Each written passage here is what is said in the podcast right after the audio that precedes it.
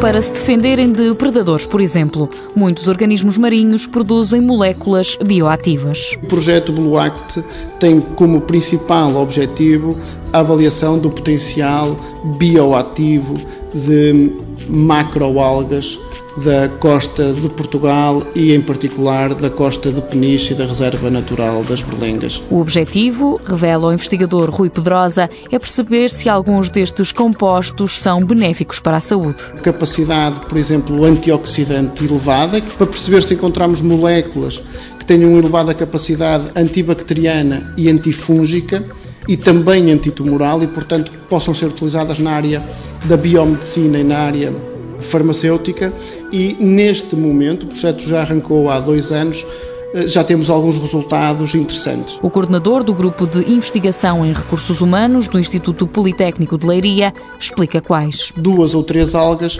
cujos extratos têm um potencial enorme quer na capacidade antitumoral e, portanto, podemos aqui isolar e identificar moléculas que podem no futuro eh, ser utilizadas na terapêutica de tumores, e também encontramos, por exemplo, algas que têm uma capacidade antioxidante brutal.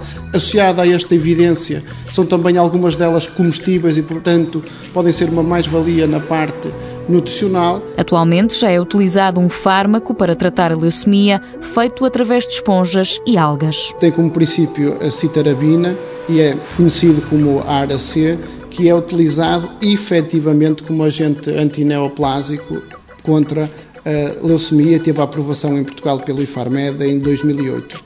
Outro exemplo é o aciclovir, que é um antivírico poderoso que é utilizado contra o herpes.